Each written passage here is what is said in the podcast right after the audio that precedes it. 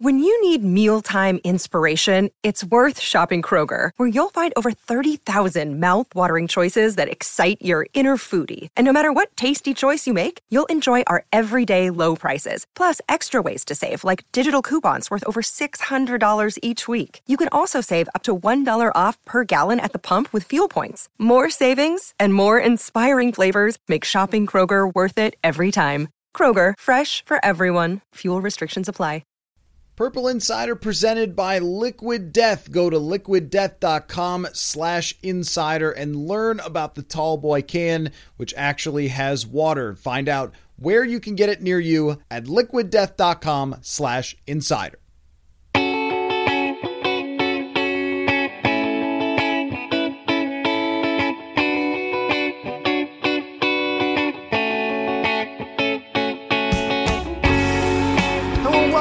To the Minnesota Vikings absolutely refuse to allow you to have a very calm Sunday and will only bring every single game down to the final drive. Post-game podcast. Matthew Collar, Paul Hodewanik of WCCO Radio. The Vikings are now 6-1 after defeating the Arizona Cardinals. And I'm going to start this out, Paul, with a statement.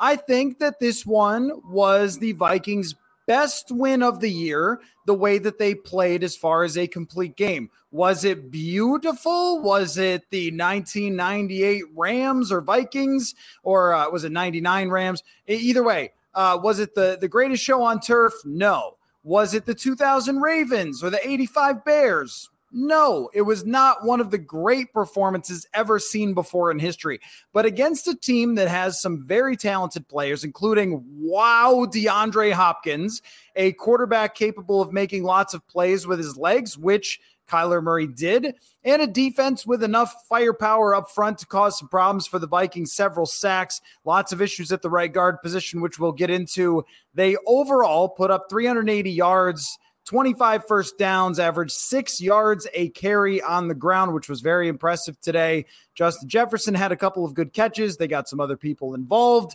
and they also took mostly advantage of the mistakes that were made, and of there were many by the Arizona Cardinals. And I thought this was a good win. Like, there were times before in recent weeks where, man, you beat Detroit like that, huh? Or, man, you beat Chicago like that. I don't think that Arizona quite falls in that category. I know they are not a perfect team or maybe even a super contending team, but they're also not flaming trash like maybe Detroit is. So to win the way that they did, and I never thought that Arizona was going to be able to take the ball the length of the field. They were really one or two plays away or one or two holding penalties away from extending the gap in this of this game. I never expected Arizona to just completely give up after the Vikings got ahead and for them to be totally shut down with the players that they have. And I would say that this is kind of what you were looking for, about 80% of what you were looking for when we went into the bye and said they need to be better in a lot of areas. Running the ball was one of them, and that they had a consistent and excellent running game. They could certainly push the ball down the field a little bit more and only average 6.5 yards per pass attempt, but they did not throw any interceptions. They had the one strip sack, and that was it for big key mistakes. And they took advantage when Arizona gave them all sorts of mistakes throughout the day. And I don't have as many qualms. I mean, I'm still seeing some on Twitter reaction to like, oh, well, you know, it wasn't a mind-blowing victory that they had here. But I think it was a well-played one overall, with a few shortcomings that were exposed a little bit on this team in the secondary, on the offensive line. They were never going to be perfect, but they're 6-1. And if they play like this, I think they can beat a lot of the teams left on their schedule. If they play like they did, say, against like the Lions or New Orleans, then no. But if this is who they're going to be and they leave this game largely healthy outside of Dalvin Tomlinson getting banged up, then they can continue to win a lot of games like this. Yeah, I think generally, I think we have to shorten up the name of the podcast. It's getting, I think we're just rambling. I forget how much you just said there, but we're getting to the point where I don't even know if it's going to fit in the podcast title. So I think my main takeaway is the Vikings are generally, I think, just incapable of blowing out an opponent. And that doesn't necessarily, I mean, you wish that they could, but I think this iteration of the team just has not been consistent in all three phases to the point where they've been able to blow out a team. And I'm just not sure they're going to be able to, but they have shown they haven't needed to so far. They've been able to scratch and claw enough. And so I think today was another example of that. And I agree it was their best performance, at least since week one against the Packers, in terms of the defense made stop after stop when they really needed to get a stop. Like towards the end of the game, the Vikings had two offensive possessions where they could have put the game away, and they went three and out in both those drives. And both times the defense came back and made good plays to keep them in this game. And so I think largely, and to their credit, they've picked another unit up when they've needed to, and they haven't really been able to get downhill with all units going. And that's why we're not seeing them win these games running away. But as we're seeing this year in the NFL, that's just not happening across the NFL. Most teams, if you're not Buffalo and Kansas City, you're not going to just blow the doors off of an opponent. And I think when you see 6-1, you hope that your team has that capability to just go into overdrive and to put a team away in the second quarter. I just don't think that's going to be the way this team is going to be able to operate. They're going to have defensive lapses. They're going to have offensive lapses. That's just with the personnel that they have on this team. That's just the way it's going to be. And so I think this game is emblematic of that, but I also think it's emblematic of the fact that they do still have a lot of talent on both sides of the ball. When you give Dalvin Cook a week off, like the bye, he normally looks good. We've seen that as a trend throughout his career. When he gets some rest, he's going to look good in some games. So you got that today. Za'Darius Smith was all over the place today. The corners were playing pretty well. Patrick Peterson had a solid game against his old team, unless you were matched up against DeAndre Hopkins. Then you were not having a good game. But generally, you're seeing these bits and pieces. I just am not sure the totality will ever be able to fully put it together for 48 minutes where you're just beating the brakes off a team. And that may come to pass when you play the Bills and you need to play that well. Maybe you fall short. But the way that this team has been talked about the last couple of weeks, barely surviving the Bears and the Saints of the world and the Dolphins with a backup quarterback, this game was a marked improvement, especially on defense, I think, from those games. And so you're seeing that, hey, if they can beat this caliber team, which I think is just a half step up against some of the other ones, that gives you confidence that they can go in and beat Washington and that they can handily get into the playoffs like this and likely win the division. And then it's just about those game-on-game matchups and can you get hot. So I think this is an emblematic game of how they need to play going forward. And if they play this way going forward, that they will be able to sustain maybe not a 800 win percentage like they currently have, but they're going to be able to stay above 500 long enough to get into the double-digit wins, to get a home, at least one home playoff game. And at that point, then you just see what happens in the playoffs. So I think that was my large takeaway is they're never gonna blow a team out. They had a chance to do that up 14-3 today, and they just seem like they can never fully get there, but they're gonna remain competitive in all these games. And they have enough talent and they have enough big plays that they can make to where they are gonna beat these teams and that they're gonna be right in the thick of it when it comes to playoffs. I'm not going to spend a lot of time on you not knowing how many minutes are in an NFL game, but we can move on quickly. 60. There's 60, not 48. Just covered high school football yesterday. It's 48. I'm just, I'm all moving around. Yeah, I mean, you wear a lot of hats, including a very cool one right now. But no, to your point, that's exactly right. That when you talk about a team that's 6-1, and you look at Philadelphia, who is the class of the NFC. Philadelphia has had a lot of very impressive wins. They beat the Vikings handily. They beat Dallas handily. They won another game today where they faced an inferior opponent and they said, no, you will not be joining us today. We are going to smash you. That has not been who the Vikings are, and I don't think that they ever really can be. I mean, the offensive inconsistency at times where you think they can cruise down the field 75, 80 yards at any given time, and they did today at times where they just had these easy drives, big catches by Jefferson, but then it's setbacks, it's penalties, 20 penalties. This was a noon game. This is probably the latest you and I have ever connected on the post game to talk because of the referees, which is a whole other thing. They were just having a party out there today with all the different penalties. I don't think I've seen a kickoff return where they called an illegal block on it. I mean, there was also a taunting penalty on Garrett Bradbury, which here's what it means to be inside the locker room, Paul, that only this type of insight can come out. I know what Garrett Bradbury said to induce that penalty. Would you like to know? I would like to know. Are you going to tell me? He said, and I'm going to have to check if we're going to have to put like a parental advisory on the podcast, he said, "You're soft" to his opponent. So, I mean, I should have given a little break there and said, put the earmuffs on if the kids are listening. He said, "You're soft." I mean, I don't know what the referees were just like in cartoonish mode today, but that's neither here nor there. I mean, it did affect the game. And if they had lost this game, we would have looked at a bunch of different penalties, a holding on Adam Thielen, a holding on the final drive that set them back where they could have just put the game away. And instead they had to give Arizona one more chance. But if you're Arizona, you're just as displeased where they had penalties that put them back at the goal line where Kyler Murray threw the interception. But moving aside from how much fun the refs had flinging their flags today and how obnoxious that was, the overall way that the Vikings have to win, I think, because it's not going to be a start to finish, put the gas pedal down and plow forward on offense and score and score and score. And then on defense, shut the other team down, It has to be this way. Big plays. That's just who they have to be. And that's what they were today. They sacked Kyler Murray 4 times. Za'Darius Smith is just a monster, which we knew he was capable of. It was all about staying healthy. He has been the best version of himself, and especially these last 2 weeks, just a beast. And he was that today and against the backup left tackle. But you have to give the Vikings defensive line credit for pressuring Kyler Murray. They got the big sacks. They got interceptions, which Murray threw the ball right to them, but they caught it. So this is my point. It's like, you need that to happen. You need when the ball bounces off the punt returner, which it's happened 3 times in the last 4 weeks, to just talk about that luck factor, but you have to take advantage of all those things. And today on offense, they averaged 5.6 yards of play, which is solid, but where they were really great was big plays. 30-yard run from Dalvin Cook, 29-yard catch, 28-yard catch, 18-yard catch.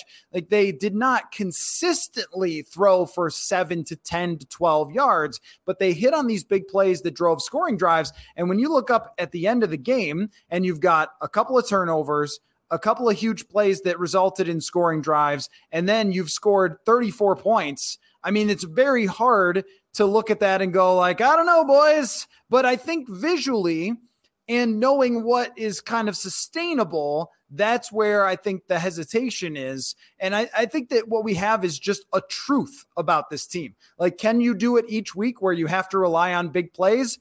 Usually the answer is kind of no, but I think this year maybe the answer is kind of yes. They will have a game at some point. Maybe it's next week.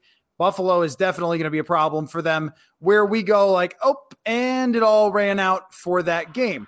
But when you have a lot of star talent, Za'Darius Smith gets a lot of sacks and a lot of pressures. You have Jefferson, big plays. If Dalvin Cook looks like this, if they run block like this, which was fantastic today, the way that they were blocking in the run game, and it's been great all year. Like, these things can continue to produce some of those big plays as we go down the stretch. And that's why I thought that today, even though there were parts that were uninspiring, there were parts that were frustrating, and you felt like Arizona should have been put away early in the game, I think it told us a lot about who they have to be going forward. Yeah, and I think coming into the year, we knew that they had flaws. And I think when you see that their record is now 6-1, if you aren't watching the games, you're thinking, okay, they fixed a lot of their flaws. And generally, a lot of the flaws that they had coming into the year are still question marks. There's still question marks behind Justin Jefferson in the receiving corps. There's still at least one questionable offensive lineman on the team. There's still a defense that can give up a play or two, can look nice, can not look nice, or relying on health of some of their star players. Like, all those things were things we knew were flaws coming into the year. And I think the 6-1 maybe clouds that, or you want to think that those things are fixed, and they're not. The Vikings are still, despite being 6-1, a flawed team.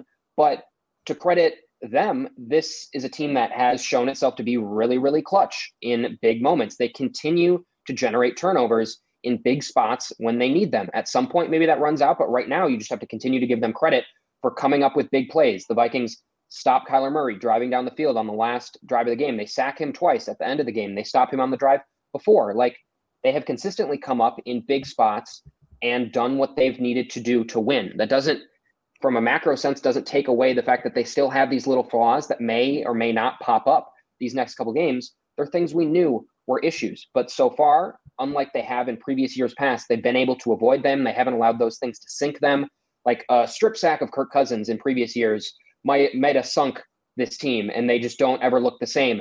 Justin Jefferson was looking pouty at times, running around. Then he continued to come in and make big play after big play. Like, some of the things that have sunk them in the past haven't, and maybe that's coaching, whatever that is. Maybe that's just now getting a taste of this winning and know that you can come back from these things and doing it over and over again, that it builds up a confidence. But either way, they're finding some ways in kind of those intangible and kind of like in the cracks and crevices around the larger frame of this team to edge, to like really edge things out and get wins when you think things are in the balance. So they're not going to continue to be 6-0 in one-score games, but because of how they've started and the way that they've done, I have confidence that they're going to win more of these games than they're going to lose when it comes down to it. They've just shown now at this point that they're able to do that in a really strong manner. So I think, again, they still have those flaws you might not expect from a 6-1 team, but they're 6-1, and every other team around them in the NFC has allowed their flaws to eat them alive to the point where they have at least several wins, and the Vikings have not done that. Folks, I'm seeing that Liquid Death is starting to catch on. Some of you have even sent me tweets of displays in the store, but for those of you who do not understand why there are tall boy cans in the water aisle, allow me to introduce you to Liquid Death Water. It's a new brand of mountain water, and they also have sparkling water options as well. You guys would not think that anything could knock me off my diet soda at the top, but the sparkling lime from Liquid Death is delicious. And here's the thing, Liquid Death may have a crazy name and crazy logos, but it's really about quenching your thirst in a way that does not include a plastic bottle. The death part is about using aluminum and killing the use of plastic, which is not as recyclable as you would think. Most of the plastic that you try to recycle ends up just being garbage. So Liquid Death is donating 10% of its profits to improve the environment and get rid of plastic forever. Here's my other thing too. Aluminum cans just get colder faster. So give Liquid Death a try, and you can always mess with your coworkers or friends because it looks like a beer. It's prank season in October anyway, so have your kids drink a Liquid Death at the Halloween party or something. Go get Liquid Death at your local Target, Walmart, 7-Eleven, or find a Liquid Death retailer near you with their store locator tool at liquiddeath.com/insider. That's liquiddeath.com/insider. Another day is here, and you're ready for it. What to wear? Check. Breakfast, lunch, and dinner? Check. Planning for what's next and how to save for it? That's where Bank of America can help. For your financial to-dos, Bank of America has experts ready to help get you closer to your goals. Get started at one of our local financial centers or 24/7 in our mobile banking app. Find a location near you at bankofamerica.com/talktous. What would you like the power to do? Mobile banking requires downloading the app and is only available for select devices. Message and data rates may apply. Bank of America NA, member FDIC.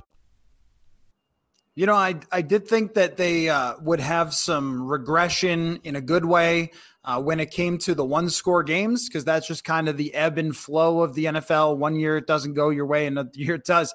Did not expect this, though. I did not expect them all to go for the Vikings. But this was one that I would say is sort of a one-score game in name only. Like, remember the one against Chicago last year where Chicago was down the whole game? It was a two-score game, and then at the very end they scored kind of a bogus touchdown. Well, in this case, I mean, they should have been up 9 points. They doink an extra point, and the game really should have been over. And I think that's why I'm less apt to say, hey, let's look at all the shortcomings, and you can't keep getting away with this. Like you said at one point, the Jesse Pinkman thing, like this wasn't a you can't keep getting away with this. This is you need your star players to continue to make huge plays for you in order to win. And I think that for the most part, if they remain healthy, they can do that in a lot of games against a lot of teams, maybe that are not perfect themselves. I mean, look down the road. Does anyone think that the Jets or the Giants are perfect, flawless teams?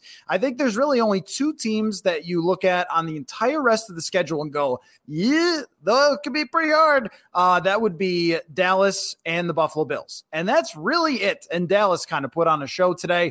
That's what I expect from them. I think that they're a legit contender. But aside from that, I mean, you're really talking about a lot of teams that are like Arizona, where they have reasons why they could beat you if you don't show up and if you don't make big plays, but also you have enough talent to outperform them, and at the moment, enough health to do the same. I also think that sometimes something that isn't really real feels real to the team, and that matters more than whether it's really real. Follow me here. Like, I got you. Think about this. If a team is struggling hitting in baseball and they hire a new hitting coach, like, did that guy do anything massively different? Like, maybe not. Like, maybe it was just, you know, a different approach or something, but maybe it's just a little more belief in themselves to be able to say, you know what, that last guy. And it feels like there's just a rallying cry here. Like, Kirk Cousins is wearing chains and running for 17-yard touchdowns. And even though he's not performing better, this is the same or worse Kirk Cousins than we've seen. 6.5 yards per attempt is a whole 1.5 yards different from what he's been in previous years. And yet there seems to be more confidence by the team surrounding Kirk Cousins. And because of the previous results and because of that belief on what they were sold on from day one, you're hearing it so much from week to week from these players. Like, really, you know, the player-driven approach from Kevin O'Connell from day one, that's one of the reasons we're so confident and everything else. And so there is, of course, the cynical part of us that wants to say, yeah, momentum's not real, huh? But, who says it's not for them, right? Like, it matters to the way that they're feeling. Like, every time they're in a tight game, hey, we're going to pull this off because we have done that all year, because we're confident, because we changed coaches. And that's an okay logic for them to have. Like, I'm not going to tell you you're completely wrong for having that logic. And confidence is just a massive thing in sports. And this team is oozing it because they seem to believe that no matter what happens during a game, they have a chance to win. And so there is, of course, a cynical part of me that thinks some of this will run out. But also, it's not like they were so miserable today and barely came out with a win. Like, I thought about Miami. I just thought Miami should have won that game about 5 times over and didn't. This was not a 10-punt performance. This was not one where they couldn't run the ball. And I think that really underscores something I want to talk about, Paul, is, like, it doesn't matter that Mike Zimmer was right about having to run. He was, but they need to lean into that. And today I thought where Kevin O'Connell was really at his best was they had a drive or two that went sideways, and it seemed like they were kind of throwing a little too much. And they just went back to it and said, you know, like, let's keep this simple. Let's run the football. And with teams so worried about Justin Jefferson, that you're getting 5.5, 6 yards every carry. At one point in the first half or into the third quarter, it was over 7. It was ridiculous how much success they were having, and he did not go away with it from it. He did not get antsy, and I thought that played a major role in why they were able to win. So it's like some of the things that have happened in the past that shape our sample size might be changing even in real time. And one of those was Kevin O'Connell realizing, like, you actually can lean on Dalvin Cook and Alexander Mattison in this run game. Yeah. And today they did it against, like, this necessarily wouldn't have been the opponent that I think they would have 100% gotten the run game back on track against. Arizona has been in the top 10 of like holding teams rushing, like rush yards allowed. They're in the top 10. They were 6th in Football Outsiders rush defense DVOA. So this is a team that throughout this year has been a pretty stout run defense, but all day long, they were just creating massive, massive holes everywhere, whether it was Madison, whether it was Cook, Kirk getting in on it for first a small, just little scramble that kind of kept the chains moving. And then obviously the one that capped off the drive, he probably should have done it that one more time. What was it, on like a 3rd and 1 or a 2nd and 1 when he opted to throw to Justin Jefferson when he just had the easy yards? And I think you saw O'Connell talking to him right after, I'm assuming, just saying, hey, take the yards, let's live to fight another down. So, yeah, this was not against a bad rush defense. This was against a team that you would have thought would have been, you're going at them with the passing game, and that struggled a little bit at times, but as they always do when they need a big play, they find Justin Jefferson, and no matter if he's blanketed, he's going to come up with a catch. But, yeah, I think the fact that they were able to get the run game going today, able to do it with both their rushers, and to just create massive, massive holes. I don't think this was Cook or Madison just creating out of meh blocking. This was big holes pushing down the field. Like, that's what you want to see from this offensive line. And I think largely 4/5 of it has been playing pretty strong on both pass and rush. They've had that one weak spot with Ed Ingram, which we may need to talk about. Do they need to try to figure out something else? Do they go to Schlottmann? Do they go somewhere else? with that guard spot. But at least in the run game, they've held up really, really well. At least they did today. And you can just tell that calms them, that gets Kirk into second and manageables, third and manageables, which is really, really important. I wrote about that last week. This team is really bad when they're behind the sticks, second and long, third and long. They're one of the worst offenses in the NFL. And so the best way to do that is to run the ball effectively, because you're going to find yourself in second and third and manageables a lot. Previously, they had really been able to do that with the passing game and getting kind of the quick passing game going to set up, and they can continue to do that.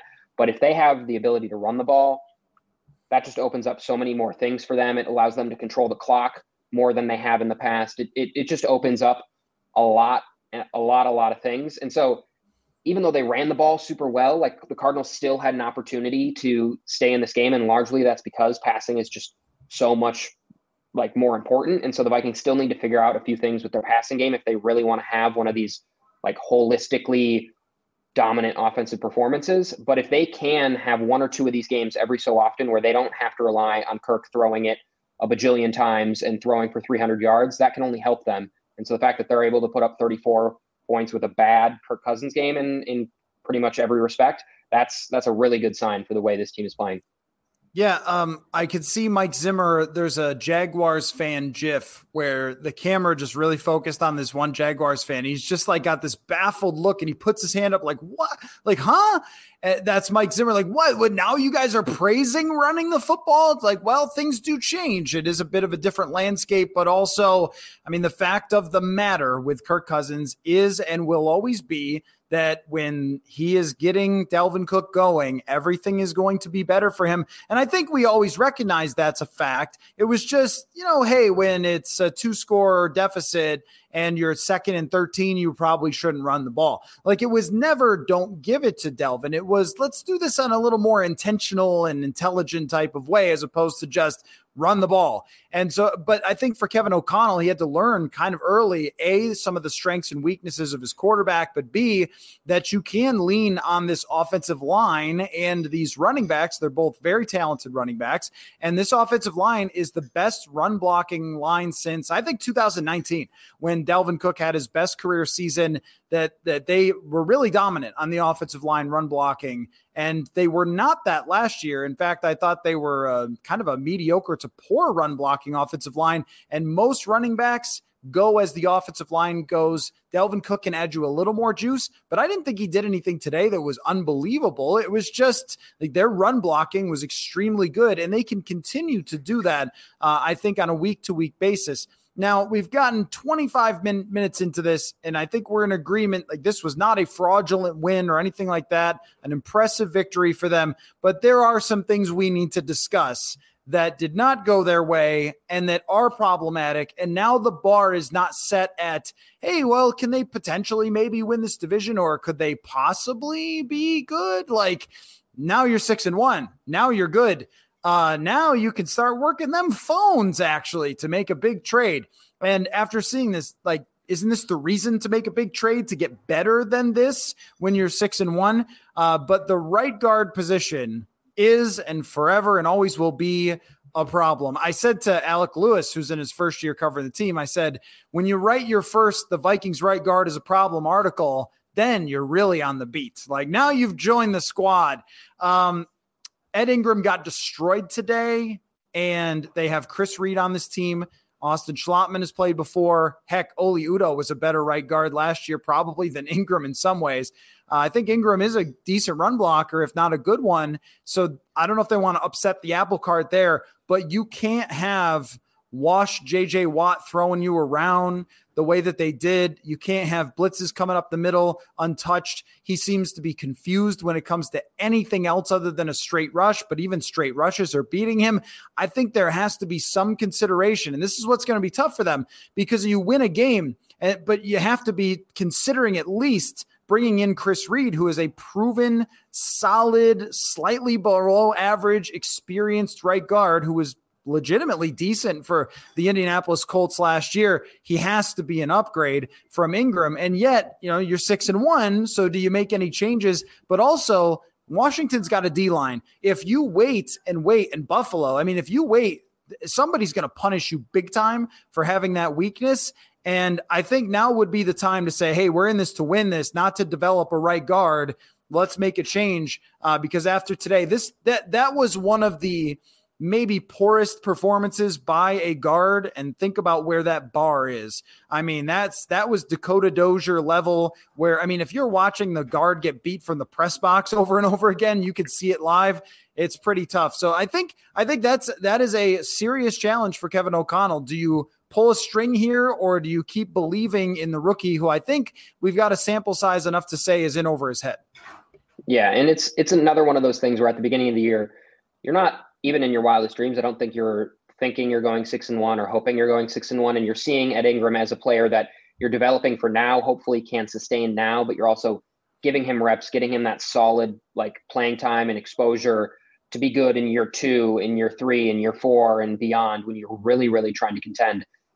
That shifts a little bit when you're 6-1, whether you think you're a 6-1 team that, like, would rival the Bills and the Chiefs. Like, you're 6-1. There are many, many teams that wish they could be at this spot right now that are controlling this division the way they are. They have to grab it at this point. And so while a trade may take you a little bit away from that, like, kind of competitive rebuild or, like, with an eye toward the future, replacing a second round guard, at least for a while, to get in someone else who has a little bit more experience and just to try that out, I don't think that kills Ed Ingram as your long-term starter at guard. I think it gives him more time to develop, more time to learn, and it gives you another option. Maybe Chris Reed. I mean, there's a reason Ed Ingram beat out Chris Reed for that job. So maybe he proves he's the better one in there and he just gets a little bit of time to figure some things out.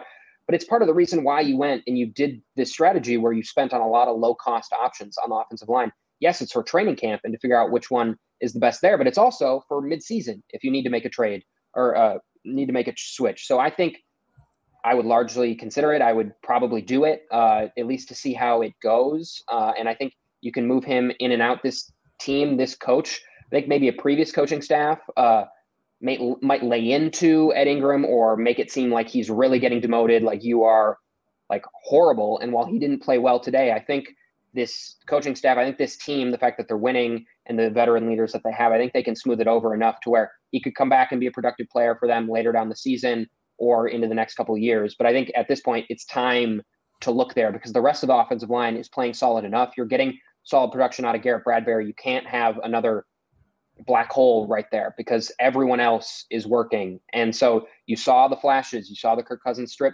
sack. You saw a couple other pressure plays where the offensive line folded a little bit. And as you start playing these better teams, like thinking of Micah Parsons and the Buffalo Bills defensive line, like you're going to need to be on your A game. And so I don't see why you keep trotting out Ingram unless you just see every day at practice that he is miles ahead of Reed and Schlottmann. Folks, I know you've heard me talk about Soda Stick for a long time now, but I'm telling you, you have to start following them on social media for new, fresh gear they are releasing all the time. Of course, they have the classics like the Moss Moon design and the Metrodome shirts and hoodies, but as the local teams go along in their seasons, Soda Stick is constantly putting out new stuff, whether it's the new Horn State gear or the Vicodontis Rex shirts, lots and lots more from all the Minnesota clubs. Go to sodastick.com and follow them at Soda Stick on Twitter. That is SOTASTICK.com on Twitter, and use the code PURPLEINSIDER to get 15% off your purchase. Yeah, I mean, this performance was actually more like what you would expect than not. So maybe they did see something in training camp that shaped the reasoning for not playing Chris Reed, but I recall he got hurt. And also when you draft a guard in the second round, you draft him to start.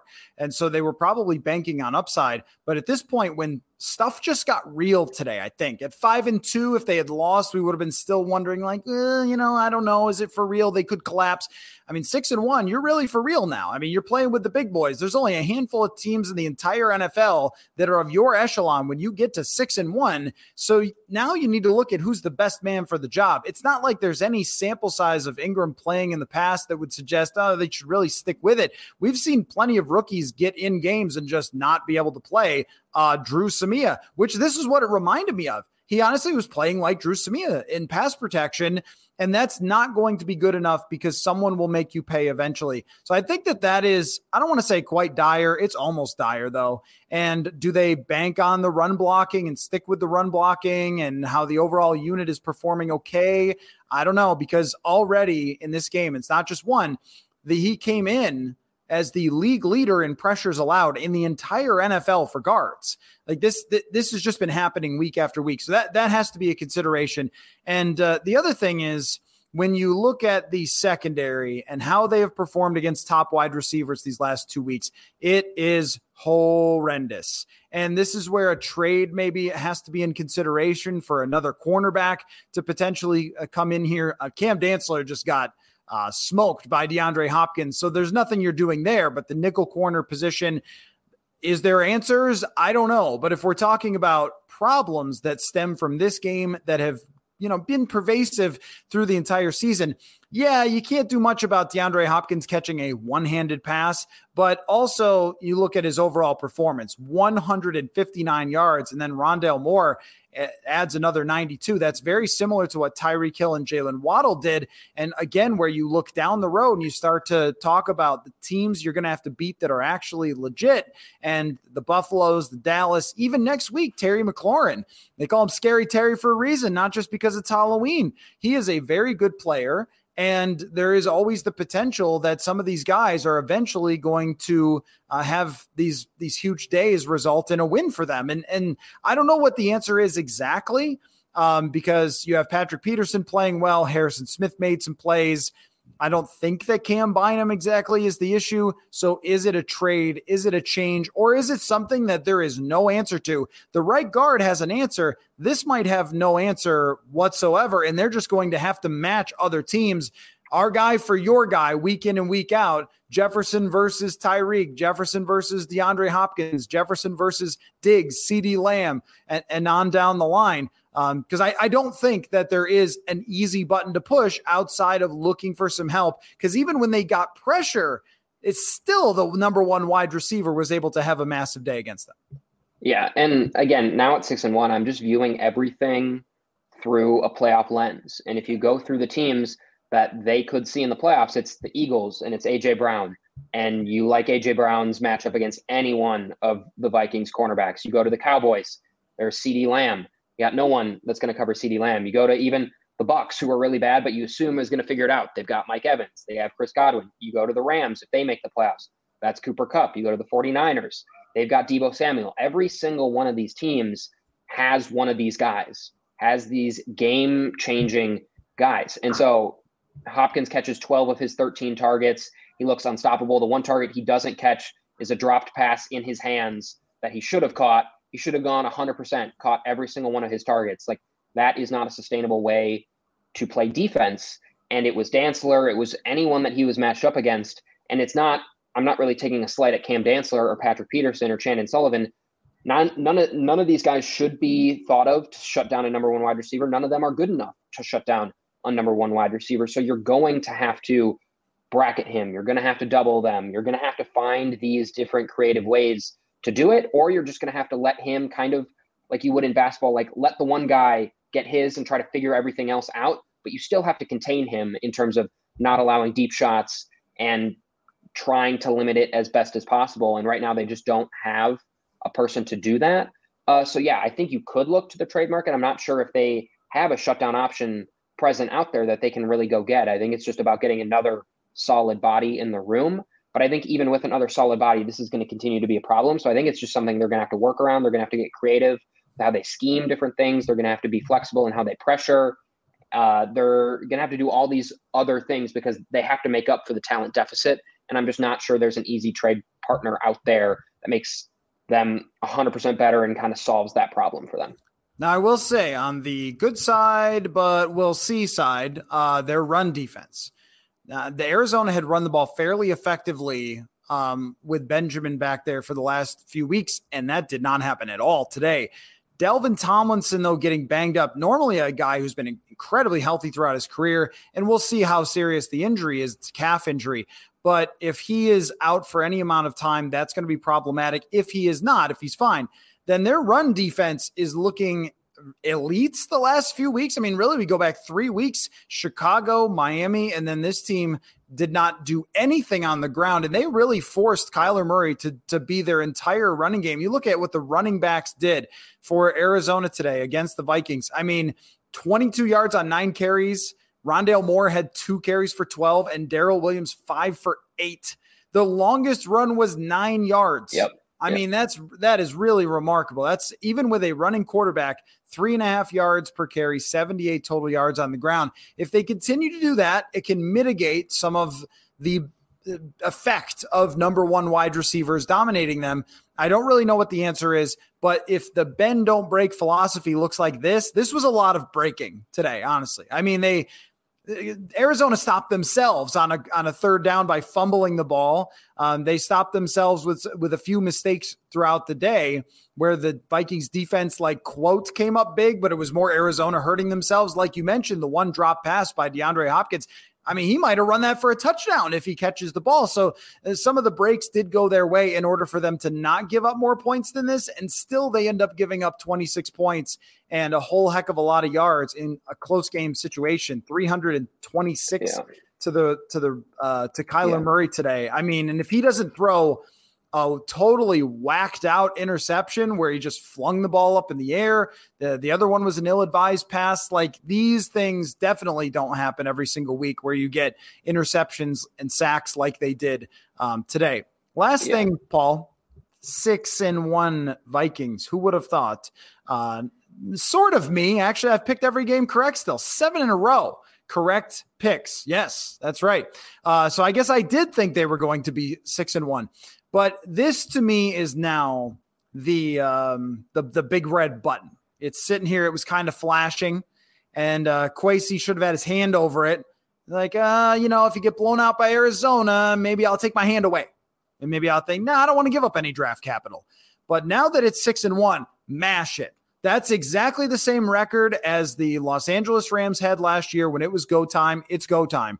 I think that sometimes teams are asking too much. But also there are more teams now that are selling at the deadline than ever. And a lot of teams are deciding we're not a legitimate contender. Take our best stuff, make it yours, and try to go win. Last year, LA got criticized for the Von Miller move. It ended up working out. Not all of them do. That's life. Take a shot at it. And I think the position, tell me if you disagree, that they have to take a shot at is wide receiver. Adam Thielen banged up again today, had a decent day and came up with a big catch. He ends up with 67 yards on 6 receptions. KJ Osborne, 2 for 8 on 5 targets. Irv Smith has not been a factor. Munt season, catching his first career touchdown, but 1 catch for 1 yard. Not super compelling for Johnny Munt to be an extra weapon here. I think if you're going to get above 7 yards per pass attempt at some point, there needs to be another body that scares the opposing defense into thinking this other person could someday run fast down the field and make a play. Right now, opposing defenses do not think that about Thielen and Osborne, and they've done very little to prove that opposing defenses should. I think that's where they should go out and kind of no matter what it takes. I mean, people would say like, oh, you can't give up a first. Like, I don't know, man, you're 6-1. Like, you can, you actually can, because you're not these quarterbacks who are getting drafted at the top. They're all getting drafted at the top. There's like 20 teams who you could make a case for drafting a quarterback. Really? I mean, think about even Las Vegas. Like, there's all sorts of teams that are bad and that are going to draft CJ Stroud and Bryce Young and Will Levis and Anthony Richardson. They're going to take those guys. You're not getting them. And for the future, you could lose every game. You could lose every game the rest of the season. You're not drafting high enough to get one of them. Yeah. I mean, truly, there's that many bad teams. And also your schedule sort of suggests that you won't lose every game the rest of the season. If you are a 500 football squadron for the rest of this year, 5-5, let's do the math on that, Paul. That means you're a pretty darn good team at 11 wins. I see no reason not to do something big here in the next couple of days to bring someone in. I know it's not as easy as that, as us just saying it, but I think if they do it, I don't care what the price tag is. This is one of those years where you have a legitimate shot to go win. So go do it. Yeah, and I think this is a struggle that teams that are contending find themselves in, and one we haven't really had to talk about with the Vikings in the last few years is that some teams try to believe their window is longer than it is, and so they don't go out and spend a first-round pick because they say, well, we could be contenders for 3, 4, 5 years. Like, why do we want to push all the chips in now? But I think you found there's always going to be 2, 3, 4 teams that push their chips in this year, and they're likely the teams that are always there at the end. It's the Bills this year. It's the Eagles going out and trading picks for Robert Quinn and going out and getting A.J. Brown before the year. Like, other teams are going to pass you by with moves. They're going to go all in. They're going to see this opportunity, and they're going to take it. And the Vikings at 6-1 with a bad division around you, like your two biggest contenders in the NFC are both in the same division, and you think they're going to cannibalize themselves a little bit with the Eagles and the Cowboys, to the point where you should be able to walk into that 2 seed, hopefully, with the way that the NFC South is playing, the way the NFC West is kind of cannibalizing itself as well. Like, you have it there for the taking. And so the mistake many teams make is, well, but we don't want to sacrifice the next couple of years. And I think, you know, we've been critical about the Vikings in the past of going for it, but they were going for it when the year hadn't started and they were already thinking they were going to be mediocre, or in the middle of the year when they weren't very good and you could see the cap on it. And although this team obviously has its warts that we've talked about ad nauseum throughout these first weeks of the season, they're still 6-1 at this point. So this is a start that you dream of. This is a start that a better team, a more talented version of this Vikings team in 2, 3, 4 years might not even get to 6-1, just because that's how the bounces go. The division might not be as bad as it is this year. Like, things are lining up for them, and you just have to take it when your moment comes, and you have to run with it. And so I agree with you on the wide receiver front.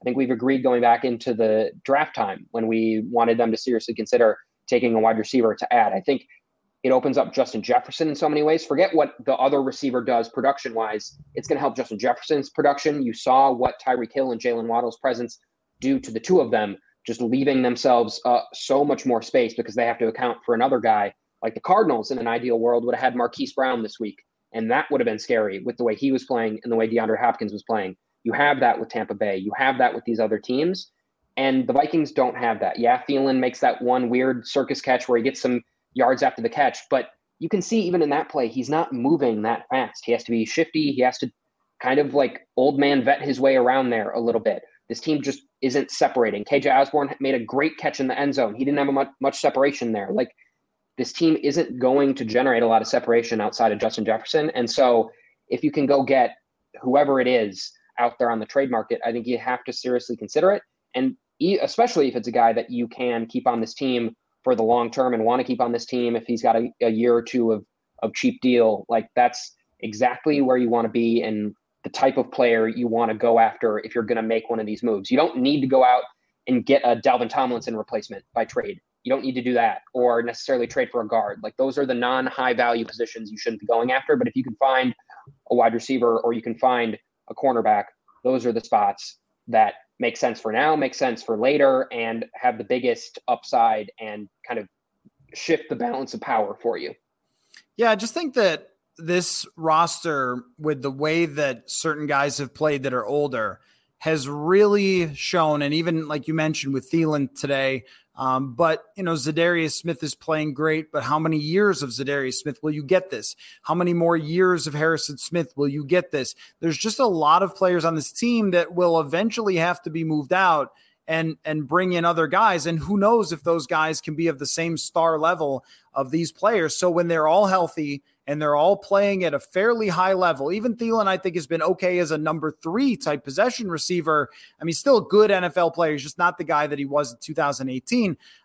When that's the case, though, when you have them healthy and they're still playing as some version of themselves and you haven't had to overhaul 6 or 7 key players, I mean, now is the time to do it. I mean, because that won't be easy to replace a lot of the guys, whether it's this next offseason or 2 years from now. I mean, even Dalvin Cook, the performance you've gotten out of him this year, there's no guarantee in the future the next guy ends up averaging 5 yards a carry like Dalvin has, and his prime will eventually come to an end as well. So, yeah, I mean, I just think that this is the time, even if they didn't expect it, and the, you know, plans change basically. So this win if you were on the fence, I think should have pushed you over the fence. That is the bottom line. So I think the fact also that it was a quality win and not one that we thought was just based on a bunch of luck and randomness. Some was, some always is, but I thought a better played overall game than the Arizona Cardinals, which is what you're looking for. So now we're in very interesting territory. It has been since 2017 since I felt like, okay, this is kind of an all-in type of situation. It still has 2019 vibes of schedule has helped you, health and everything else. They started that year 9-3. So a long way to go until the end, but they go to Washington, winnable game after that, and then the biggest test of the year in 2 weeks. So they just ramped up the interesting meter with a whiplash football game that leaves them at 6-1. So thank you for your time, Paul. As always, we'll have the usual Monday morning Murph, Tuesday morning left guard. Other mornings, there will be people on as well. It's going to be nuts, and we'll catch you all then.